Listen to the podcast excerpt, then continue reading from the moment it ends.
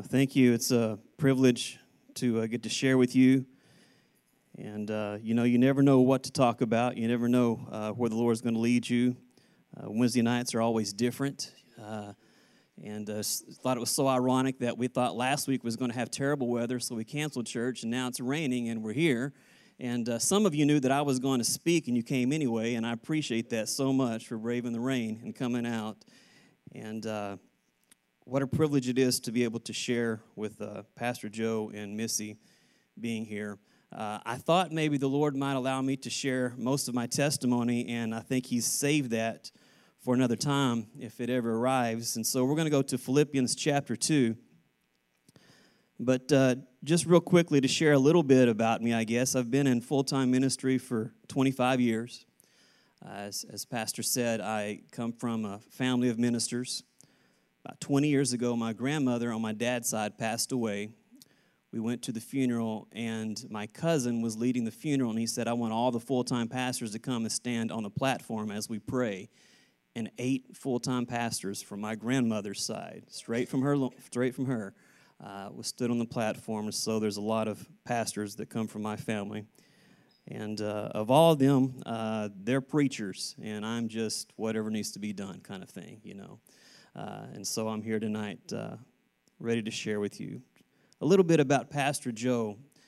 Seven years ago, I went through a terrible divorce, and it, I mean, it just wrecked me and I was very depressed, very suicidal, and I won't get into all of it. But I sat in a room with Pastor Joe, and I don't know if he remembers this or not, but it really spoke to me, the kind of pastor that you have, and how much I appreciate that. I said, Pastor, I don't know if anybody's ever going to want to hire me again after this. I don't know if anybody is ever going to use me again after this. And he didn't know that I would be here. I didn't know that I'd be here seven years later. I've been to several of the churches since that time. And he looked at me and he said, Keith, God's got something for you. And uh, I'm the kind of guy that would look for somebody like you. You do what God's called you to do, let God lead you, and uh, there's something for you. And he spoke volumes to me on that day in that room, and I appreciate that so much. So we're going to uh, Philippians chapter 2. And I love the letter to the church of Philippi. I love second uh, Philippians and there's so many memorable verses. There's so many things that just jump out at you when you think of the letter to the Philippians. And let's just uh, go uh, real quickly through some of those, and you, I'm going to start them and you can finish them. And I'm just going to tell you right off the bat that uh, I memorize in the King James Version and I study in the NIV. And then a few years later, they changed it, and the NIV has changed again. And so I'm still in the 84 edition when it comes to studying. And so there I am. But uh, you could go to Philippians chapter 1 and verse 6, and it says, Being confident of this, that he who began a good work in you, you could finish that out, right? That's a memorable one. Chapter 2, verse 10 says that at the name of Jesus, every knee should bow, of those in heaven and those on earth and of those under the earth, and every tongue confess that Jesus Christ is Lord to the glory of God the Father. Chapter 3 says that I want to know him and the power of his resurrection and the fellowship of his sharing the sufferings, being conformed to his death, if by any means I might attain to the resurrection from the dead. Chapter 4 says, Rejoice in the Lord. And again I say, Rejoice. Chapter 4 also says, And the peace of God, which surpasses all understanding, will guard your hearts and minds through Christ Jesus. It tells us how to think whatsoever things are true, whatsoever things are noble, or depending on whatever version you've got. When we get to the end of it, it says, think, meditate on these things. Verse 4 also says, And my God shall supply all of your needs according to his riches in glory by Christ Jesus. So many memorable verses, and we haven't even gotten to my favorite one yet.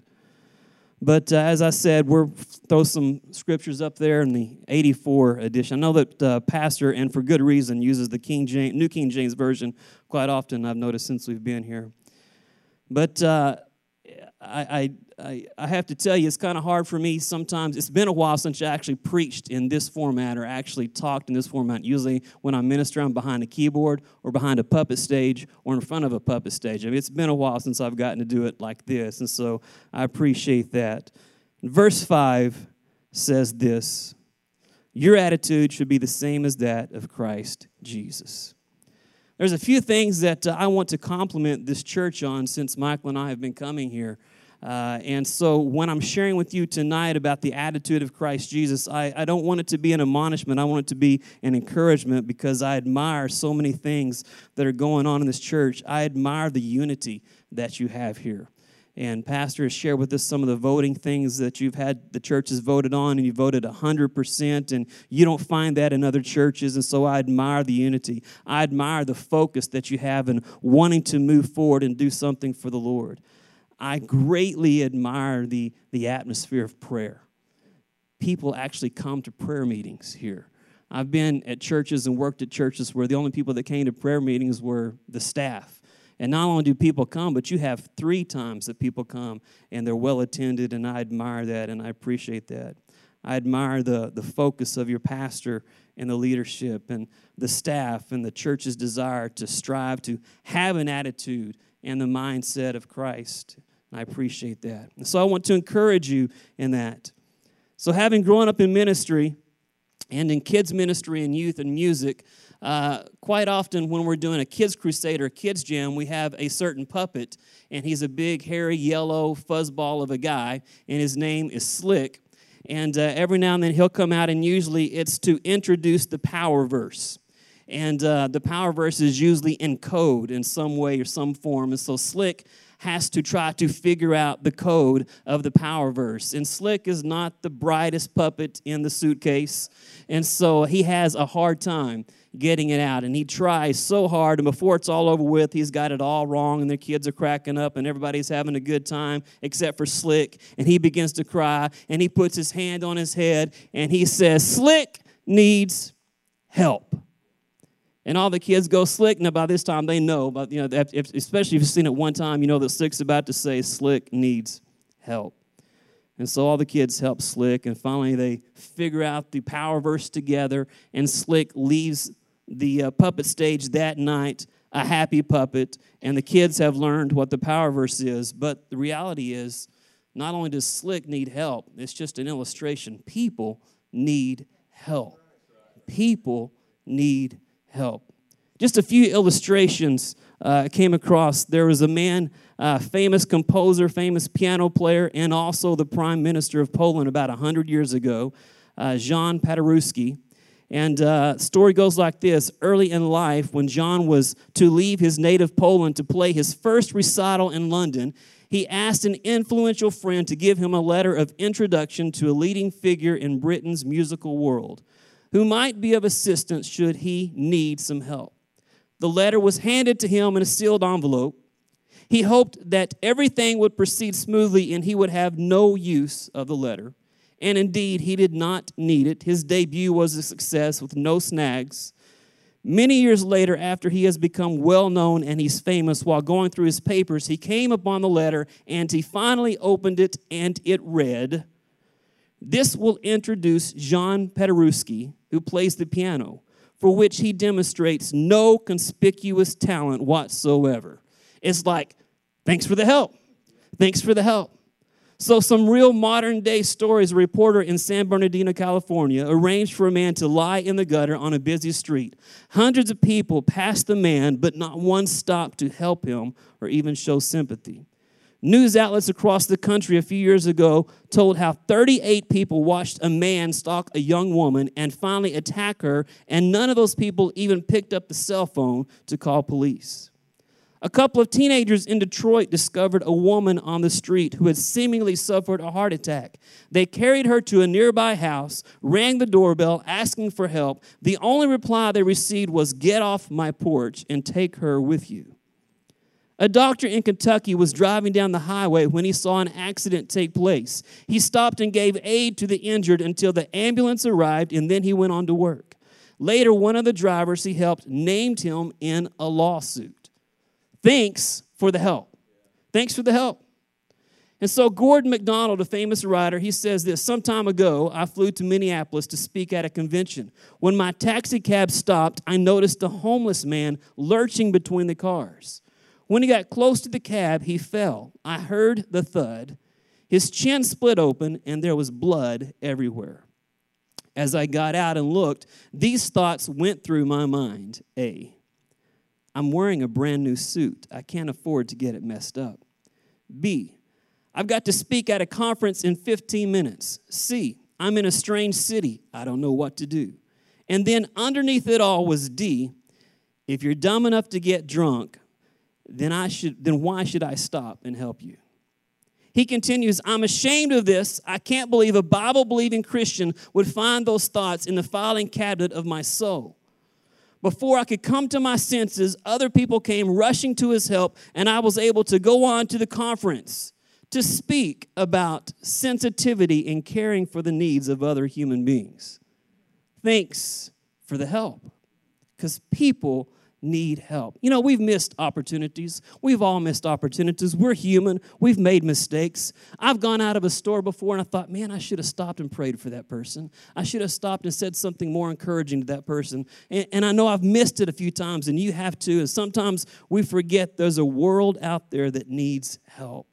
And so Paul says in Philippians chapter 2, verse 5, your attitude, your mindset should be the same as that of Christ Jesus if ever, outside the Word of God, there was a four uh, word sentence that made so much sense. It's in the purpose driven life, and it begins like this, right? You know what it says? It's not about you. It's not about you. How many times have I wanted to tell somebody at the end of worship, not here, obviously, uh, not any churches that's listening on the uh, internet as well, none of them. Or have you ever heard, you know, I didn't get anything out of that preaching, I didn't get anything out of that worship, or I didn't get anything out of that teaching, or I didn't get anything. Well, the, the point is, it's not about you. And if we could just have the mindset of Christ and get our focus and our attitude off of ourselves, how much more we could get accomplished for the Lord because it's really not about us. I've seen so many people become so disgruntled for whatever reason, and they cause problems, and it's always back to the heart of the issue. It's not about us. We focused on ourselves instead of focusing on what the Lord wants us to accomplish. And people need help. So, Philippians chapter 2, verse 1 says this If you have any encouragement from being united with Christ, if any comfort from his love, if any fellowship with the Spirit, if any tenderness and compassion, then make my joy complete by being like minded, having the same love, being one in spirit and purpose. Do nothing out of selfish ambition or vain conceit, but in humility consider others better than yourselves. Each of you should look not only to your own interests, but also to the interests of others. Man, that's good preaching, Paul. Hard to receive, but good preaching. Now, before I get too far, let's stop and just think about this. There's some other verses out there that we like as well. What about God wants to give me the desires of my heart? What about, you know, the dreams that I have and the dreams that God has for me to accomplish? What about my needs? What about my desires? What about me? It's a little bit about me every now and then. Can it be a little bit about me as well? Because I need help as well. Where does all that fit in? How am I supposed to help someone else and still receive, you know, the desires of my heart as well? Famous Assemblies of God missionary to Africa, Morris Williams, once said, God's will for my best always relates to the rest.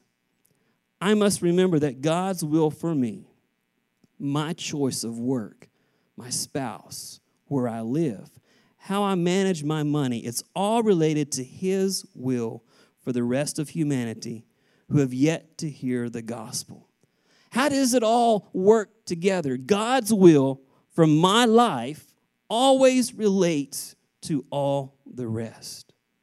When I get my attitude right, when I get my mindset right, when I get focused and concerned about what He's concerned about, then He begins to bring about His dreams that He gave me and His purposes that He wants me to accomplish. It's all wrapped up together in having the heart and mind of Christ, and people are at the heart of Christ. What did He tell? Uh, his disciples in the Gospels in Luke chapter 10, uh, uh, 19, it says, For the Son of Man came to seek and save that which was lost. And so, how many times that we've, I think we've been here five, six weeks, and, and Pastor has stood up here at this podium and he's looking out at the street and all the cars are passing by. And he reminds us over and over again how busy this street is. People are in need, and we're supposed to be in the people business. And so, as Paul is listing all these instructions to us, he begins to give us four examples of what he's talking about. And the first one is our great example, our great high priest, when he writes, Your attitude should be the same as that of Christ Jesus. Verse 6 says, Who being in very nature God did not consider equality with God something to be grasped, but made himself nothing, taking the very nature of a servant, being made in human likeness, being found in appearance as a man, he humbled himself and became obedient to death, even death on a cross. Therefore, God exalted him to the highest place and gave him the name that is above every name, that at the name of Jesus every knee should bow, in heaven and on earth and under the earth, and every tongue confess that Jesus Christ is Lord to the glory of God the Father. Now, I'm not going to major on this passage. I mean, for the last two weeks, we've been talking about the passion of Christ. We've been talking about what he went through. We've been talking about the cross. We've been talking about how he went all the way to the grave and he rose again victorious. And aren't we glad today he took my place? He took your place. He is the great example of what it means to have the mind of Him, the mind of Christ. I'm so glad He took my place. There's our example. And so, for me, it's important in all of our mistakes and in all of our flaws and in all of my problems and all that I've been through, the fact that He would lower Himself and allow Himself to be so cruelly mistreated and put on a cross. The old song says, When He was on the cross, I was on his mind. And we are the center of his heart. We're the apple of his eye. We're the sheep of his pasture. His attitude was that you are more important than all the good things that he had in heaven. And so he lowered himself and became like you and I. And he took our sins upon him and he took our place. And I'm so glad that he rose again victorious. And I want to be like Jesus. I want that attitude. I want the mind of Christ, but oh, how I fell. Oh, how I missed that mark. And so that's why uh, this past Tuesday we talked about the power of the Holy Spirit working and operating in our lives, transforming us, molding us into the image of His Son. And someday we will be like Him. And John reminds us that, beloved, we are children of God. It's not been revealed what we shall be, but we know that when He is revealed, we shall be like Him, for we shall see Him as He is. And then Paul launches into a few instructions and a few promises after he gives us the first example. He says a few things like, work out your salvation with fear and trembling. He says a few things like, God wants to help you accomplish His will for your life. He says, hey, let's work at doing it without complaining. He says, uh, One day you will shine like stars in the universe. And then he comes to his second example and talking about having the attitude and the mindset of Christ. And he lists himself. That's Paul. You know, Paul could do that. I can't list myself for anything except the opposite of that. This is the, the guy that's trying. I'm just striving. I'm just doing my best. But Paul says, hey, this is Christ. We should be like him. And then follow me as I follow Christ, he would say. In verse 17, he says, Even if I am being poured out like a drink offering on the sacrifice and service coming from your faith, I am glad and rejoice with all of you. So you too should be glad and rejoice with me. So now we've got Jesus, and now we've got Paul, and some incredible examples. But man, what a legacy to live up to. I mean, I don't, I don't want to go through the things that Paul went through. I, I'd rather not have to go through the stonings. I'd rather skip jail time. I'd, I'd rather skip some of the things that he's had to go through. But wow, what a hero of the faith. And so we go back to some of the stories that we shared earlier. All of those people were in need of help, and few people were willing to help. So it it begs the question, you know, sometimes have you ever felt like is it really worth being a good Samaritan? I mean, all the people that don't seem to accept it or appreciate it, especially in today's world with the stories that you've heard, you, you, begin to wonder is it really worth it? Does anyone care? Does anyone really want to make a difference in this world? Does it even matter anymore? Does living a life of service really impact or help?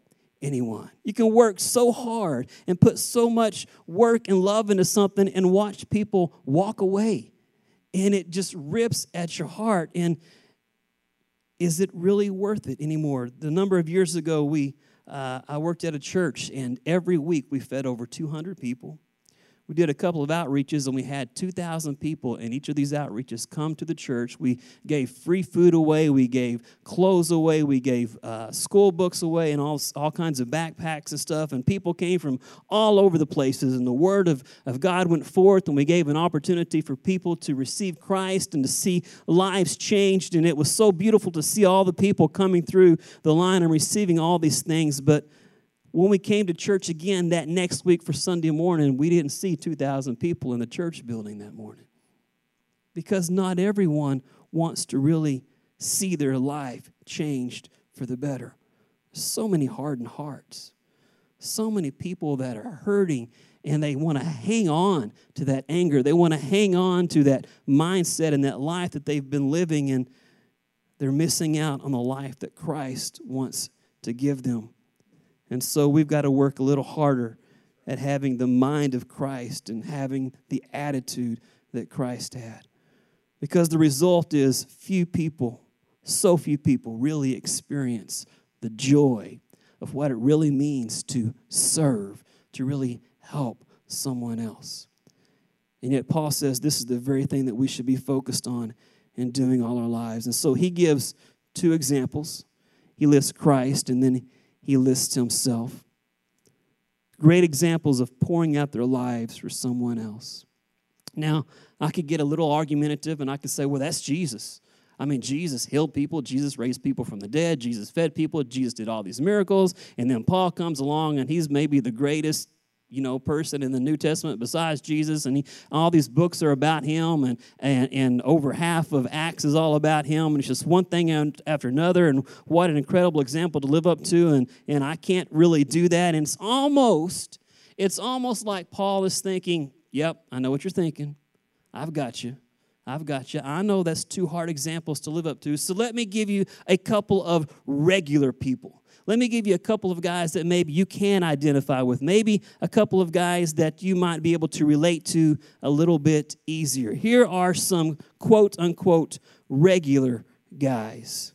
And so Paul next mentions a young man by the name of Timothy.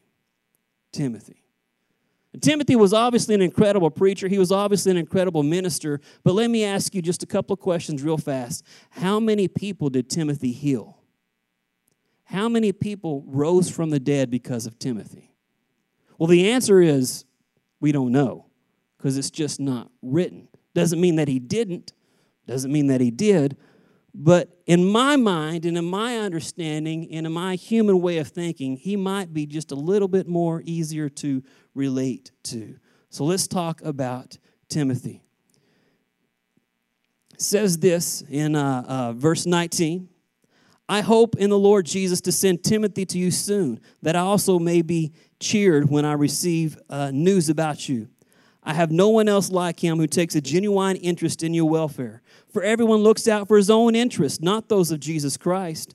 But you know that Timothy has proved himself because, as a son with his father, he has served with me in the work of the gospel. I hope, therefore, to send him as soon as I see how things are going with me. It's interesting to note that Paul is in prison while he is writing this letter. He's in Rome in prison while he's writing this letter. He doesn't know if he's going to be executed sometime soon or if he's going to be released sometime soon. He has no idea. And yet, all the while he's in prison, not knowing what is going to happen, he's still more concerned about other people and their situation than he is about his own situation. And so he begins to talk to the Philippians about Timothy. The first thing he says about Timothy is basically this He says, Timothy had a servant's mind. Verse 20, he says, I have no one else like him who takes a genuine interest in your welfare. For everyone looks out for his own interests, not those of Jesus Christ. He says, I couldn't find anyone else nearly as concerned or nearly as willing as Timothy was. So I'm going to send to you Timothy. Now, if you go to the book of Romans and you count the number of people that Paul mentions in the book of Romans, he mentions no less than 26 other Christians in the book of Romans. And evidently, I don't want to put words in his mouth, but he chose Timothy over these other 26. Might it be because he had a servant's heart and a servant's mind even more than all the others? And so he was willing, and Paul chose him out of so many other people that he could have chose. I wonder if they raised their hand and said, Hey, Paul, I want to go. Or maybe Timothy was the only one. We talked about so many memorable verses as we begin this talk tonight. And I love the extreme statement. Here's my favorite one of the book of Philippians. 121 says this For me to live as Christ and to die as gain. What an extreme statement.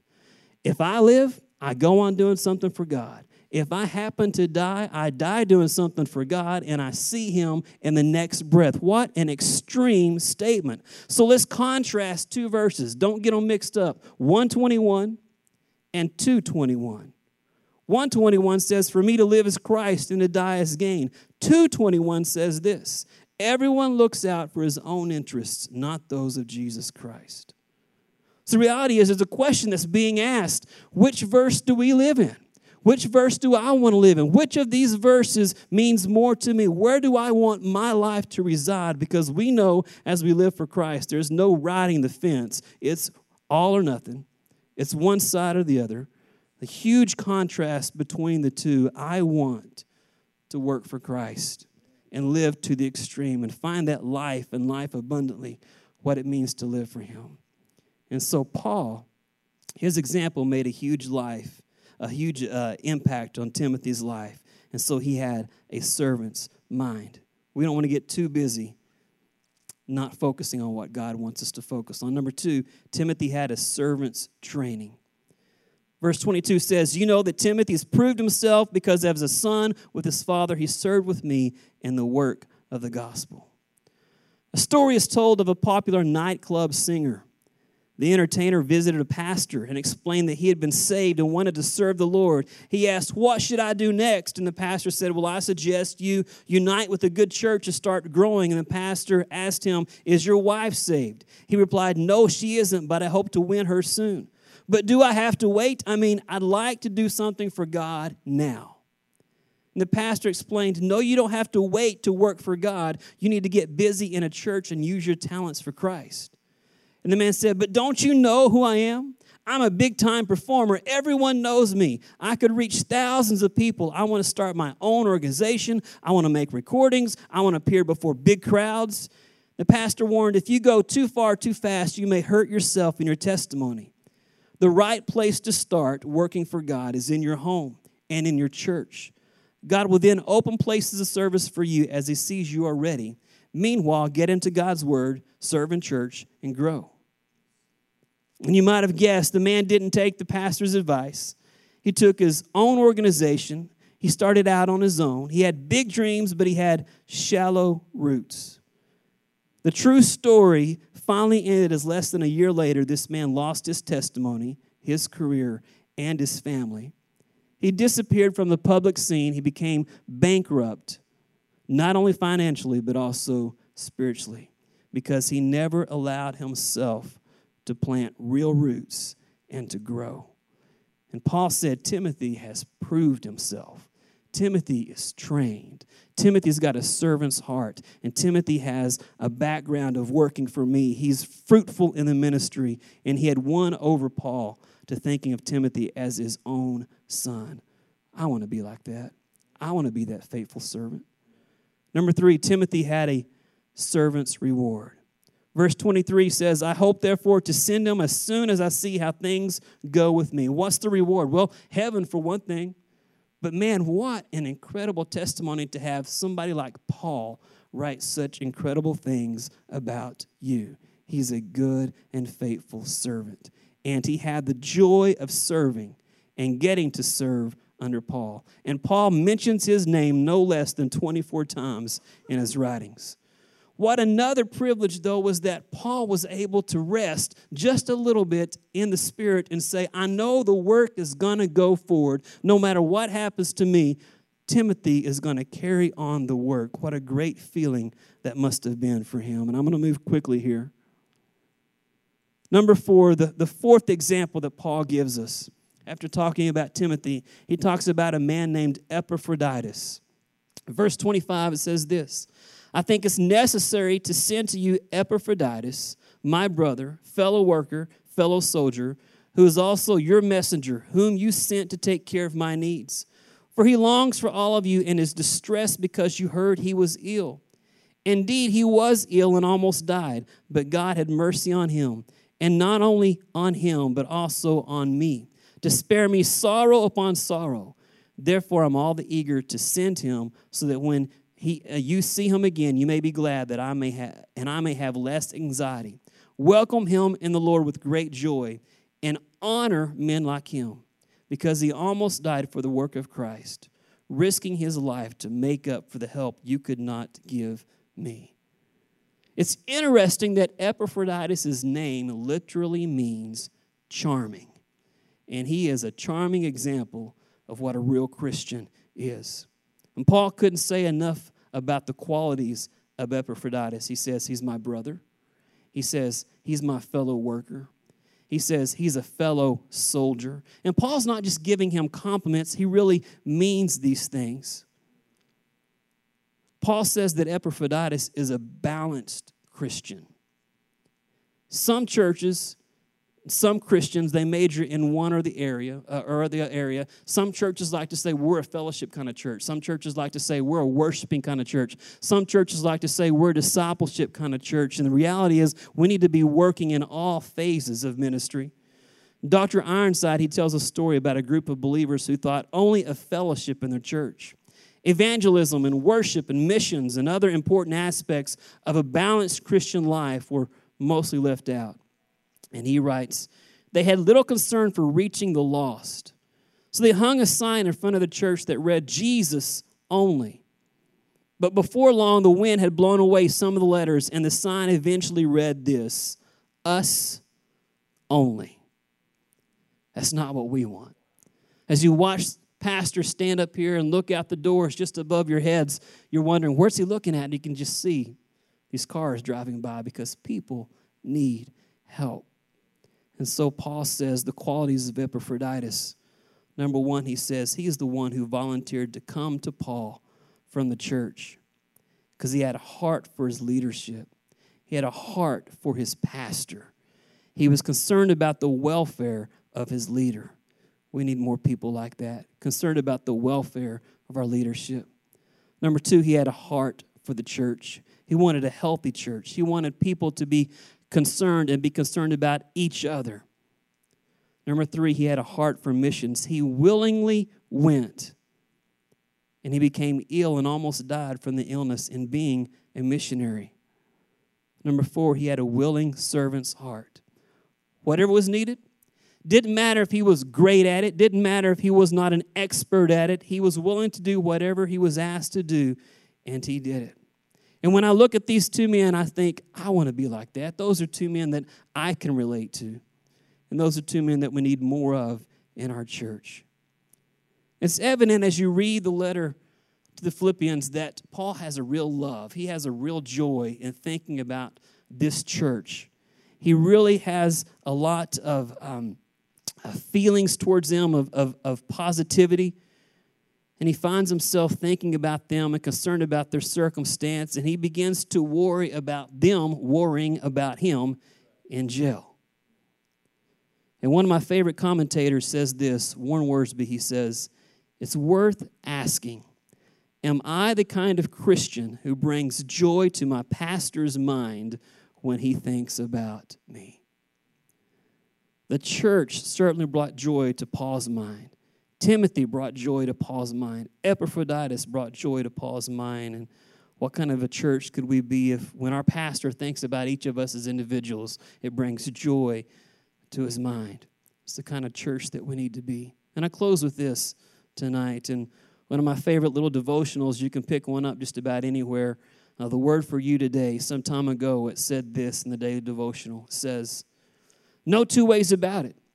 If you love the Lord, you'll love people and lay down your life, your comforts, your rights, your schedule, etc., for them.